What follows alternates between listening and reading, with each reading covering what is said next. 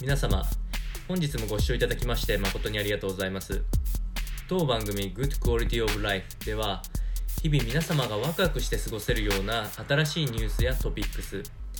またはヘルス関係の論文等を参考にしながら情報提供を行いますのでよろしければお聞きいただければ幸いです。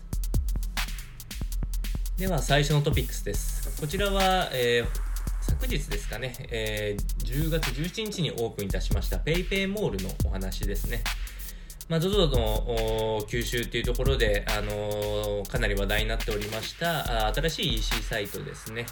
えー、やはりまあ最大ライバルとしては Amazon やまあ楽天等が出てくるかと思うんですが、まあ、やっと17日にオープンとなります。まあ、またアプリ上の話で言うと、まだ、あの、iPhone、iOS 端末にしか対応してないそうなので、Android ユーザーはまだお待ちくださいということです。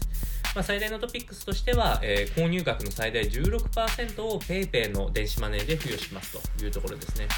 これで Yahoo はあ本当に PayPay を中心としたあビジネスモデルに切り替えていく、まさに象徴となるようなあ取り組みじゃないかなと思いますのでお伝えいたしました。続いてのトピックスです。こちらはヘルス関係の論文の発表になりますね。えー、米国で市場急拡大しておるスポーツサプリメントについての効果は本当に科学的根拠があるのかっていうトピックスになるんですけれども、まあ、こちら、まあ、要点をまとめさせてお伝えさせてもらうと、まあ、実際のところあまりにも市場規模が大きすぎるんでまだ規制と検証が後手に回っているような状況になっているということです。実際、まあ、特に検証部門でいうとしっかりこうステロイドやホルモン、興奮剤毒物が混入してないとか調べてるのも、まあ、全体のわずか1%に過ぎないんじゃないかというようなお話が出ております。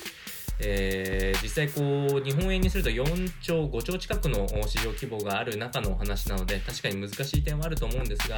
まあ、日々あの健康的な食事等を、え摂取していけばあのサプリメントに頼りすぎない生活は、えー、実際送れると思いますので、まあ、参考にお伝えできればなと思っておりました